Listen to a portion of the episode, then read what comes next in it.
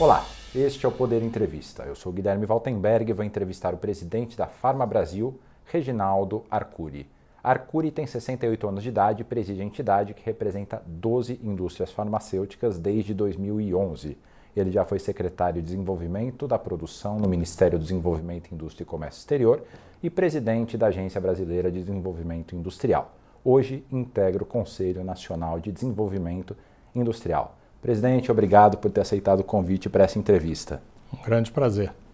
E eu agradeço também a todos os web espectadores que assistem a este programa. Essa entrevista está sendo gravada no estúdio do Poder 360 em Brasília, em 8 de novembro de 2023. E para ficar sempre bem informado, você já sabe, inscreva-se no canal do Poder 360, ative as notificações e não perca nenhuma informação relevante. Eu começo a entrevista perguntando, presidente, a indústria farmacêutica se coloca hoje em dia no Brasil como um dos setores que se destacam na ideia de reindustrializar o país. O que essa indústria tem que outros setores da economia não conseguiram desenvolver ainda?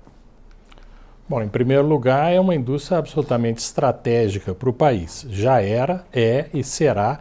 E durante o período da pandemia, infelizmente, ficou absolutamente claro que um país com 210 milhões de habitantes, com um sistema público universal e gratuito de saúde para garantido a todos pela Constituição, não pode absolutamente ficar dependendo de importar tudo e qualquer coisa que seja necessário para garantir, primeiro, a saúde dos brasileiros e, segundo, cada vez mais a ampliação do acesso que os brasileiros têm a uma saúde de qualidade. Além disso, é, como todos dizem hoje, uma indústria focada na inovação. Isso é um motor de transformação extremamente relevante para um país como o nosso, que está enfrentando claramente os desafios de uma redução da participação da indústria no nosso PIB. Né? E por que, que reduzir a participação da indústria na economia é uma coisa ruim? Porque a indústria é que faz, a, digamos, a construção de duas coisas essenciais. Primeiro, é onde você gera os melhores empregos não só porque tem salários melhores, porque tem uma estabilidade natural maior nos empregos, mas também porque é onde você prepara os profissionais para continuarem crescendo, se aperfeiçoando cada vez mais. E, em segundo lugar, é onde você efetivamente gera valor agregado. Né?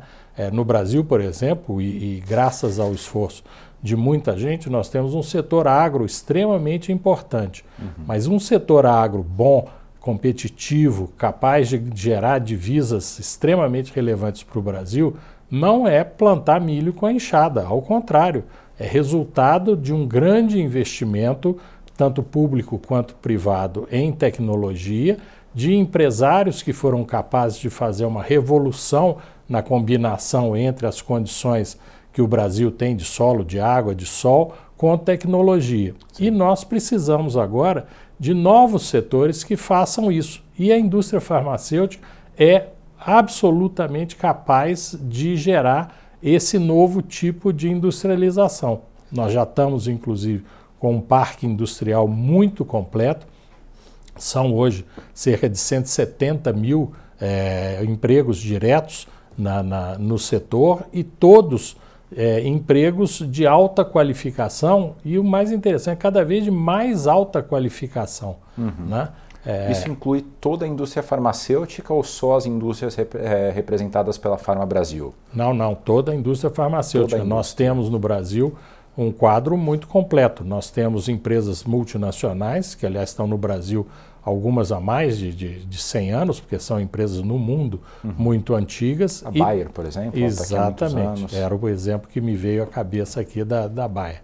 É, e outras que são as nacionais, que são empresas que são de, de empresários brasileiros, às vezes os próprios criadores das empresas, no mais das vezes já na segunda geração, mas que construíram empresas extremamente relevantes pelo seu tamanho, pela capacidade que eles têm de fornecer medicamentos de qualidade e cada vez a preços mais concorrenciais para os brasileiros, e essa terceira perna, digamos, que é tão importante, quer dizer, estão investindo pesadamente do dinheiro do seu faturamento em inovação. Então o Brasil está começando, isso é uma trajetória que não é simples. Uhum. Você, em qualquer setor, né, você fazer uma coisa que seja uma inovação consistente toma tempo, exige investimento, muita dedicação. No setor de medicamentos, talvez mais ainda do que os outros.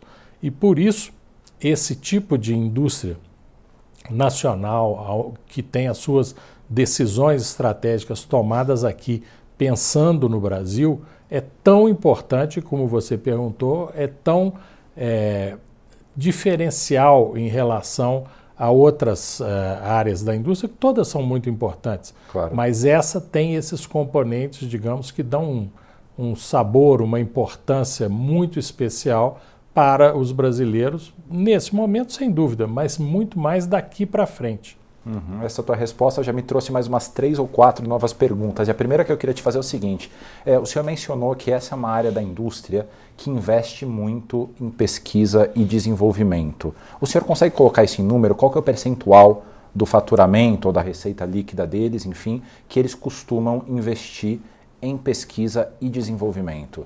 Sim, é, o, esses números variam, obviamente, da estratégia de cada uma das empresas, mas das nossas empresas elas investem é, entre 6% e 14% do seu faturamento líquido, cada uma de uma forma diferente, em pesquisa e desenvolvimento. Se a gente vai para os números da Pintec, que aí são números oficiais, que todas as empresas é, brasileiras respondem, que é a pesquisa a, por meio da qual o IBGE detecta exatamente isso, você vai ver que nós temos aí, numa média aí de todas as empresas eh, nacionais instaladas no Brasil uma, uma faixa de investimento entre 6% mais ou menos como uma, uma média.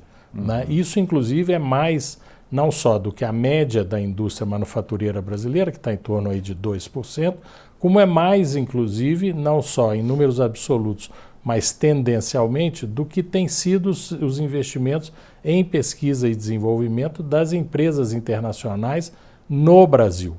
E aí, se você me permite uma, uma enfim, um aclaramento disso, Por é favor. claro, quando você tem essas mega empresas internacionais, elas investem em pesquisa e desenvolvimento coisas é, absolutamente fantásticas, né? e por isso tem havido uma evolução constante e muito exponencial do que são as transformações radicais na indústria farmacêutica mundial. Sim. Mas no Brasil, quem está investindo cada vez mais no país são as nacionais, por uma razão bastante clara. Né? Quer dizer, é, esses investimentos de ponta são feitos pelas empresas internacionais, normalmente nas suas sedes, uhum. onde elas já têm, algumas delas, mais de uma centena de anos, que estão gerando o que, o que hoje se chama de um, um ambiente de inovação. E as nacionais estão criando esse ambiente de inovação no Brasil. E agora, é, voltando para uma outra da, parte da sua primeira resposta, né? a questão de ser estratégico você ter uma indústria é, farmacêutica forte no Brasil. Na pandemia, a gente viu isso claramente quando, por exemplo, a gente tentava trazer é, ou equipamentos médicos do exterior e não conseguia porque a demanda era muito alta, ou, por, por exemplo, das vacinas, que demorou ali para chegarem no Brasil. A indústria já está se preparando para a eventualidade de uma nova pandemia ou existem setores estratégicos que foram mapeados como estratégicos que essa indústria chamou para si e falou assim: não, vamos desenvolver medicamentos, fármacos para essa área? Começando pela segunda parte, sim.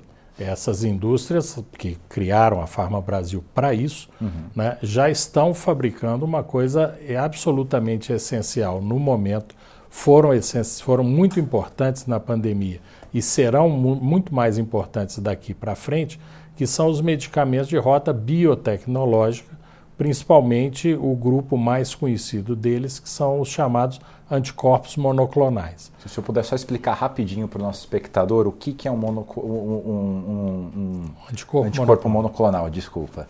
É, você, você para fazer isso, você faz o seguinte: é, você pega uma célula de mamífero Sim. e normalmente é uma, para a maior parte desses medicamentos, é uma célula muito curiosa chamada de célula CHO, de CHO, que é uhum. Chinese Hamster Ovarium. É uma célula de ovário de hamster chinês. Né? É, Para quem quiser ver uma coisa que várias pessoas velhas como eu estão tomando agora, é, a nova vacina de uma empresa multinacional para herpes zoster uhum. é feita com célula show. Bom, o que, que você faz com essa célula? Você primeiro desenha a proteína que você precisa para atacar uma determinada doença, uma determinada disfunção do corpo humano que você precisa de ser tratado. E aí você é, reengenhera o DNA dessa célula viva, né, para que ela excrete essa proteína nessa forma que você desenhou. É um processo sofisticadíssimo, né? Isso é tão sofisticado quanto fazer chip de telefone, né? Sim, sim, é, sim. E, e aí, como é que você produz o medicamento? Você pega essa célula e bota num pequeno bioreator, né, aonde você literalmente alimenta essa célula, né? Você bota uma água uh, purificada, amido, você bota é, oxigênio numa, numa proporção tal, temperatura, movimento, e aquilo vai fazendo com que a célula vá crescendo e se multiplicando. Então, digamos, você começou com um reator de 20 litros. Quando chega nos 20 litros, você passa isso para um reator de 200 litros. Continua esse processo, depois você passa para um de 2 mil litros e aí você vai calibrando até onde você precisa chegar. Uhum. Depois de feito isso, você tem a célula dentro de uma sopa química e a proteína que ela excretou. Uhum. Então aí depois você tem um outro processo super complexo de filtrar tudo isso para tirar o que é a sopa, entre aspas, e ir ficando com a proteína. E no final você tem um polímero que é também desenhado especificamente para isso, que ele atrai a proteína e você aí sim tem é, o produto final, que nesse caso é o próprio IFA. Né? A, a, o jargão do, do setor diz que nos, nos, anticorpos monoclonais o produto é o processo e o processo é o produto. Né? E aí o que, que você faz? Você injeta isso no, no, no corpo humano, uhum. pode eventualmente liofilizar antes ou não, mas enfim, você vai injetar no corpo humano e aí quando essa proteína entra no, no, no corpo humano, tem várias formas de atuação, mas para ficar numa básica, ela vai procurar o alvo para o qual ela foi programada.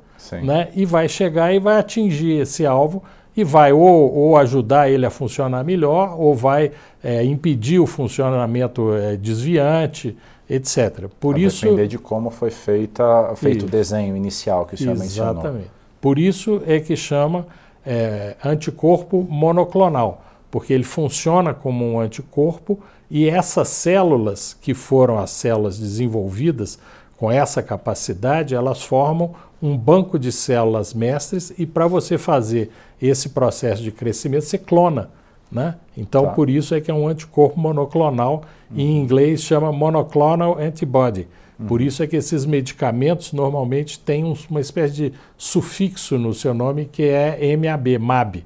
Tá. Né? Então, Perfeito. trastuzumab, rituximab uhum. e por aí vai. Normalmente. É uma explicação muito simples, não, não claro. técnica nem científica. Maravilha. Então, essa é uma das áreas que a indústria farmacêutica brasileira está é, já produz desenvolvendo. Quais outras áreas também são relevantes dentro desse mapa estratégico que vocês montaram? Bom, a primeira coisa é que nós precisamos garantir que a população tenha acesso a coisas que estão ficando complicadas, né? Por exemplo, antibióticos.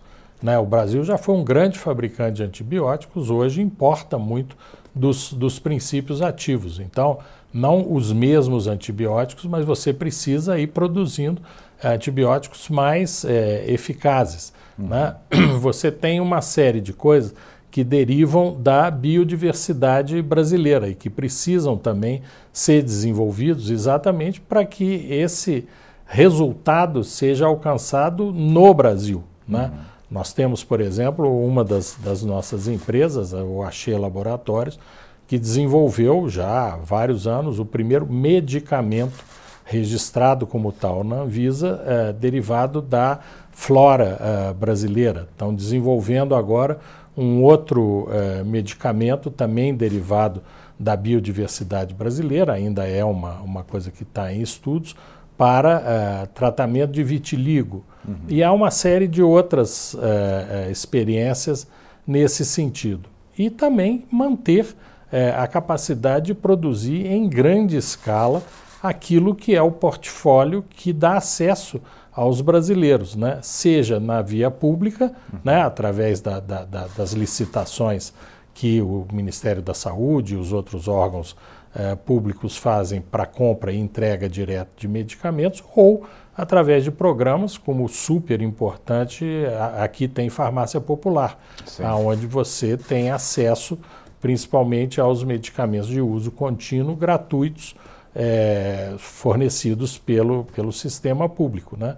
E nisso tudo, gran, os grandes fornecedores são, não exclusivos, né, mas os grandes fornecedores são normalmente as empresas é, brasileiras. Uhum. Né? Então, de novo. Para o SUS, a maior parte são as empresas brasileiras, é isso? É, depende da categoria do, tá. do, do medicamento. Né? Porque, por exemplo, quando você tem os medicamentos ainda sob patentes, é, ou que ainda não são fabricados no Brasil, como muitos desses de rota biotecnológica, é a uhum. indústria internacional que fornece. O que, aliás, é muito importante para o Brasil e nós temos sempre re relações muito positivas com a indústria internacional. Mas, mas, de novo, a pandemia mostrou preto no branco na hora do perigo, farinha pouca, meu pirão primeiro, né? Uhum. Então, houve, todo mundo sabe, suspensão de fornecimento é, por determinados países de uma série de coisas. Né? Você mencionou, mesmo quando as vacinas começaram a ser produzidas, os países que produziram inicialmente retiveram, acima até do que era necessário para eles num primeiro momento e de vários tipos diferentes de vacina, uhum. o volume que eles consideravam que daria garantia de segurança sanitária para eles. E nós e o resto do mundo tivemos que ficar esperando isso. O Brasil até fez duas coisas muito importantes, né? desenvolveu a, a Sinovac junto com os chineses e depois fez é, esse mecanismo muito importante de encomenda tecnológica para que a Fiocruz pudesse comprar é, o direito de completar o desenvolvimento da vacina da, da AstraZeneca, da AstraZeneca e transferisse a tecnologia, uhum. que foi o que, inclusive, agora continua garantindo o acesso dos brasileiros a essas vacinas. Mas muitas outras coisas é, foram capazes de ser fornecidas porque tinha fabricação aqui. É, to, não sei se todos lembram, mas é, no início da, da pandemia, a indicação de, de, da OMS, de todo mundo, era assim: não vá para o hospital a não ser que você comece a ter falta de ar. Sim. Né? O que, que significou isso? Que as pessoas, quando chegavam nos hospitais, normalmente já precisavam ser entubadas. Né? E para ser entubado, ninguém é entubado olhando para o teto. Uhum. Né? Você tem que ser sedado né? e, e violentamente tem que tomar relaxantes musculares o tempo todo para poder conseguir ficar com a aeração forçada. Né? Uhum. Né?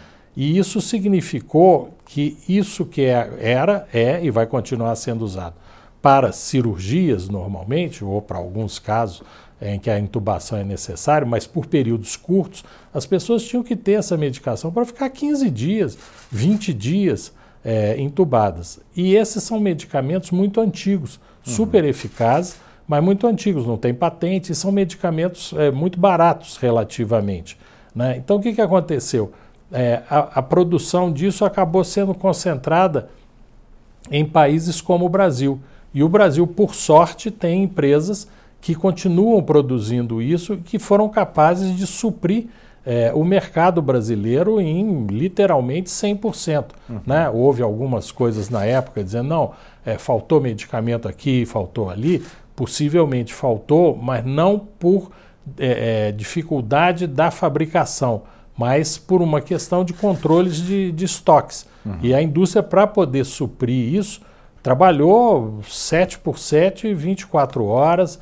É, houve uma contratação maciça de, de pessoas para dar conta disso. Então, seja para o futuro, seja na experiência que nós vivemos, você só pode ter segurança sanitária num país se você tiver indústria produzindo aqui. Uhum. Né? De novo, não é ser autóctone, autônomo, isolado, mas é ter capacidade de manter o mercado abastecido e, quando necessário, e aí um parênteses, por isso ter o centro de decisão da empresa no Brasil é muito importante, fecha o parênteses, para você poder saber o que é melhor para o país e tomar a decisão de fazer o que é necessário naquele momento com eficiência e com rapidez. E é curioso, porque uma das principais críticas que a indústria farmacêutica internacional faz à indústria farmacêutica brasileira é justamente o que seria de que não há inovação, há, há somente uma transferência, é, sobretudo de medicamentos, que a patente já caiu. Onde é que é, essa crítica nasce? Por que, que essa crítica é feita se a gente tem um cenário muito diferente disso pelo que o senhor está me falando? Não, é, é, óbvio que aí nós estamos tratando uma coisa comercial. Claro. Quer dizer, se eu tenho um produto, estou vendendo e entra alguém concorrendo e fazendo com que a minha fatia de mercado se reduza, Aham. eu vou achar ruim né? e vou alegar várias coisas. Nesse caso, essa coisa de fazer cópia é absolutamente normal no mundo inteiro, aliás, desde que começou a haver comércio no mundo. Uhum. Né? Se você for lá atrás, lá atrás, pegar as civilizações ali é, do, do crescente fértil, né? É, você vai ver que é, os fenícios copiavam coisa dos egípcios, os egípcios copiaram coisa dos babilônicos e por aí vai. Tanto uhum. inovações tecnológicas quanto outras coisas. Aliás, Sim. por exemplo, né, é uma coisa que, que é bom a gente sempre lembrar, quando os egípcios fizeram as pirâmides, eles não usaram roda, não conheciam a roda. Né? Quem trouxe a roda para o egípcio foram os babilônios quando fizeram, é, enfim, um processo de, de, invasão, principalmente do que hoje nós infelizmente estamos vendo aí, Palestina e, e companhia. Então, se você dá um salto para isso, né? E vamos para o início da Revolução Industrial. Uhum. É, eu não sei ainda se existe, mas é, numa época no, no, principal museu de história americana em Washington, né, é, que é o museu do Smithsonian, uhum. tinha uma locomotiva logo no início, né, em que tinha um, um, cartaz onde descrevia o que era a locomotiva e que estava escrito: essa foi a primeira locomotiva importada é, nos Estados Unidos, vinda da Inglaterra, e que foi devidamente desmontada para que nós pudéssemos copiar e aprender a fazer locomotivas, e ela é a mãe de todas as locomotivas brasileiras, é, desculpe, americanas da época e tal. Sim. Então não há mal nenhum nisso de copiar. Aliás, se a gente for para uma outra área, que é a legislação, né, a proteção básica que qualquer Estado pode dar para a inovação é uma patente. Uhum. Né? Muito bem. Né? Uma patente não é um, um, um privilégio permanente, é um privilégio num período de tempo limitado, 20 anos. Né? Por que, que é limitado? Porque o Estado sempre tem interesse em incentivar a inovação, por isso ele diz: inventor, se você conseguir me demonstrar para eu, Estado, no caso do Brasil, para o INPI, que a sua, o que você está fazendo é realmente uma invenção, é uma novidade, tem uso industrial, etc., eu não deixo que ninguém produza isso antes de um período de, de 20 anos. Uhum. Muito bem. Por quê? Porque depois de 20 anos, o que interessa para o Estado, nesse caso representando a sociedade, é que todo mundo possa copiar. Sim. Exatamente porque através da, da, da, da do surgimento das cópias que você vai ampliar o acesso, reduzir o preço através da concorrência e estimular o desenvolvimento de coisas daí para frente. Uhum. Então, nenhum problema com, com cópia. Né? Em segundo lugar, é que essa última coisa que eu mencionei é que é o essencial. Quer dizer, o conhecimento humano não é uma coisa que é, surge do nada. Não há nenhum gênio no mundo que tenha tido, seja o que for, uma ideia brilhante gerada por ele mesmo no seu cérebro sem conexão com nada. É tudo resultado de processos sociais que vão acumulando o conhecimento. De vez em quando, realmente, você tem saltos de, de qualidade, mas que é fruto desse processo mais amplo. Que né? gera sinapses no final das contas. Exatamente, né? exatamente. Então, você aprender a fazer cópia significa você dominar um determinado estágio tecnológico. Sim. E a partir daí você, você se capacitar para poder fazer o outro passo seguinte, desenvolver uma nova inovação que hoje se chama inovação radical ou que tenha qualquer coisa. Uhum. No, no, jargão é, em inglês, é, são as chamadas New Molecular Entities, né? Uhum. que é isso. Isso realmente não existia. Né?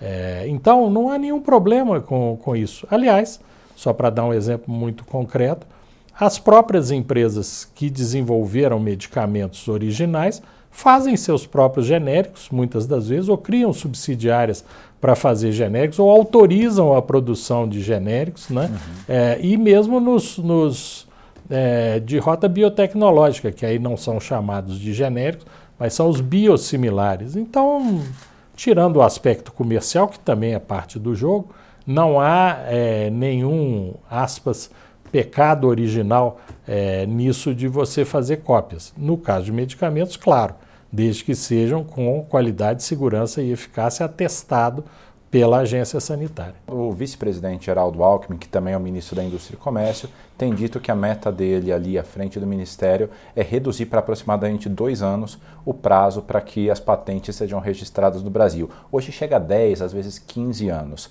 Como é que isso daí está acontecendo? O senhor que está acompanhando isso de perto lá no Conselho Industrial, em que pé que está essa situação?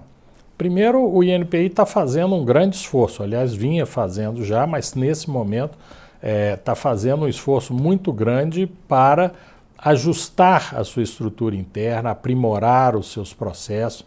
A gente tem procurado calibrar muito a, a, nossa é, a possibilidade de ajudar nisso. Então, primeiro, ajustes internos.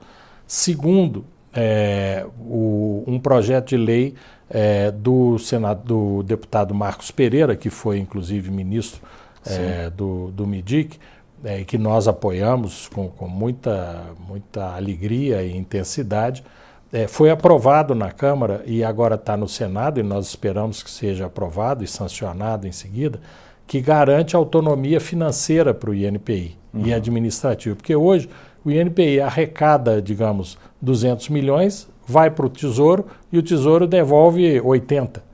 Então, não há como você manter um, uma, uma meta como essa se você também não tiver meios. Claro. Então, graças, inclusive, à ênfase que o vice-presidente Alckmin está botando nesse tema e esse conjunto de coisas que estão andando, nós temos muita esperança de que, fundada esperança, de que a gente chegue, talvez não dois anos, porque aí tem umas tecnicalidades, tem um prazo em que o projeto fica, o processo fica aguardando determinados trâmites e tal mas algo que realmente nos aproxime é, dessa meta ou algo que seja um padrão mundial também. Exatamente para isso, quer dizer, patente é ótimo, tem que ter uhum. prazo para que você possa fazer esse circuito. Não pode haver patente que dure mais do que é, os 20 anos, coisa que, aliás, o Judiciário Brasileiro, em 2021, né, com a declaração de inconstitucionalidade do então parágrafo único do artigo 40 da Lei de Propriedade Industrial acabou com essa confusão, né? Uhum. que era um mecanismo que dizia: ah, não, mas se durou mais de 10 anos a análise no INPI sem que houvesse uma, uma decisão, você vai ter automaticamente extensão de prazo da patente. Isso é uma loucura. Sim. Tanto que, repito corretamente, é, por voto do ministro Toffoli, isso foi eliminado da legislação brasileira. Uhum. E hoje em dia, né, o governo está negociando internamente, o MIDI, que é um dos é, ministérios que está nessa discussão, a saúde também, sobre a volta da tributação para as importações dos medicamentos e equipamentos da chamada lista Covid, né? Para os nossos espectadores entenderem, são aqueles medicamentos, aqueles equipamentos que na época da pandemia foram totalmente é, desonerados e eles podiam entrar no Brasil sem pagar impostos para justamente responder à emergência sanitária e de saúde que o Brasil vivia. O governo adiou essa volta dos tributos. Como é que a indústria farmacêutica entende esse adiamento? É uma coisa de, de semanas, meses, não é uma, uma consolidação da desoneração total. Uhum. Nós achamos que sim, você tem que ter tributos de importação com a característica que é a essencial dos, dos impostos de importação, que é eles serem regulatórios, não arrecadatórios.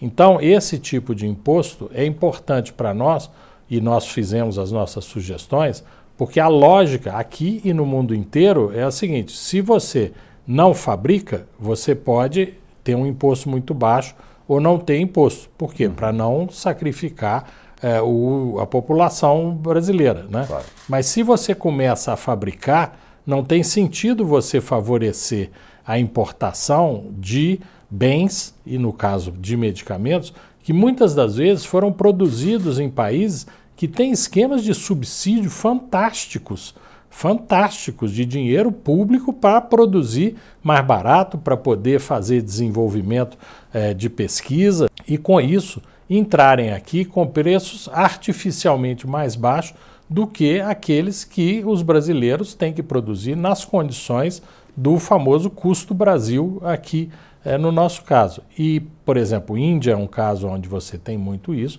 China tem muito isso, e nos Estados Unidos. Sim, né? foram é, alguns bilhões de dólares na época da pandemia para o desenvolvimento de vacinas, né? Não, os Estados Unidos têm um esquema de bilhões de dólares para desenvolver medicamentos há décadas. Há décadas.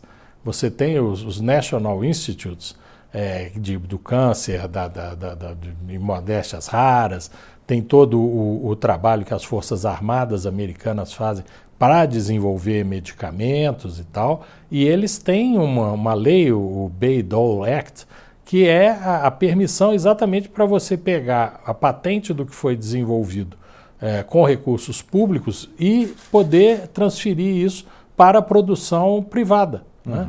Uhum, uhum. Não, por causa desse conjunto de coisas, é, os Estados Unidos são 70% do mercado mundial de medicamentos e mais ou menos a mesma coisa do lançamento de inovações radicais. Uhum. Então, é, é, é uma, uma, situação completamente é, diferente. Então, de novo, quer dizer, você ter algum controle para gerar algum equilíbrio para a produção nacional de medicamentos e, obviamente, de outros bens, é absolutamente normal. De novo, para falar dos, dos Estados Unidos. Sabe quanto paga uh, um carro elétrico nos Estados Unidos, de importado? Não. Não. 35% de tarifa. E isso tarifa do Trump, que Aham. foi mantida pelo Biden. Né? Pela simples razão de que eles não querem acabar com a indústria automotiva deles. Isso é decisão soberana. Aqui no Brasil criou-se uma, uma, uma coisa assim, um, um, neoliberalismo meio estranho, né? dizendo assim, não, você não pode ter tarifa nenhuma, não pode proteger a indústria nacional, porque a indústria nacional é ruim, ela só quer ser recursos subsidiados do Estado, não sei o quê, isso é um absurdo, não sei o quê, enquanto que no resto do mundo, aí se você for levar essa frase corretamente até o fim, fazem isso sistematicamente. Né? Então, ah, temos que fazer igual. Não, você tem que achar as formas de incentivar uma inovação real, empresas rígidas capazes de concorrer no mundo inteiro. Uhum. Agora, não vamos achar que também o resto do mundo é um convento de freiras, né? A entrevista está chegando ao fim, mas eu queria fazer rápidas perguntas sobre alguns dados referentes à indústria farmacêutica. Uhum. Vamos lá?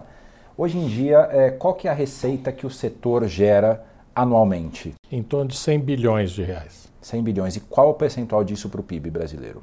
dá em torno de 3% por aí. A indústria de medicamentos. O setor saúde já são 10% do PIB, mais ou menos. Em quais áreas farmacêuticas o Brasil está no estado da arte do desenvolvimento tecnológico? Por enquanto, em nenhum. Nenhum. Nenhum. Mas nós estamos na etapa em que, na rota biotecnológica e em alguns desenvolvimentos da rota de síntese química, nós estamos nos aproximando do que é. É difícil dizer uh, o, o cutting edge, mas nós estamos chegando no patamar em que a Coreia do Sul, em que Israel, Irlanda já estão.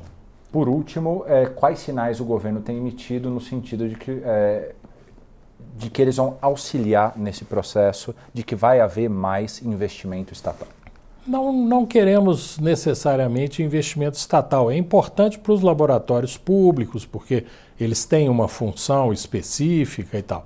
Mas o que a indústria brasileira de farmacêutica de capital nacional quer é uma regulação moderna, focada na inovação e que haja uma coordenação, primeiro do governo com ele mesmo. Né? Uhum. Né? Porque é importante que o que o MIDIC diz, a Fazenda e principalmente a Receita Federal falem igual. É importante uhum. que o que o Ministério da Saúde define esteja articulado com o TCU, a AGU, CGU, etc. Né? E que a Anvisa seja uma entidade que tem a missão central dela, que é garantir segurança, qualidade e eficácia para dos medicamentos e enfim de tudo que ela é, avalia que envolve enfim desde alimentos até agrotóxicos para a população brasileira mas que além disso ela seja focada na inovação a, a, a regulação tem que ter um link direto com o estímulo à inovação né? e que seja uma, uma agência é, ágil eficaz e que faça com que os longos tempos de aprovação, que tem que ser isso no mundo inteiro, porque é muito delicado, mas eles sejam longos o necessário para que você tenha uma boa regulação e não longos porque você não consegue equacionar, seja o problema de funcionários, seja o problema de, de informática e tal, e estende para muito além do que são, assim como no caso do INPI, os prazos e os procedimentos das agências de ponta do mundo que são FDA, EMA, Health Canada, Swiss Medical, etc. Chega ao final essa edição do Poder Entrevista. Em nome do jornal digital Poder 360, eu agradeço ao presidente da Farma Brasil, Reginaldo Arcuri. Agradeço eu, um privilégio estar aqui. E agradeço também a todos os web espectadores que assistiram a este programa. Essa entrevista foi gravada no estúdio do Poder 360 em Brasília, em 8 de novembro de 2023. E para ficar sempre bem informado, inscreva-se no canal do Poder 360, ative as notificações e não perca nenhuma informação relevante. Muito obrigado e até a próxima.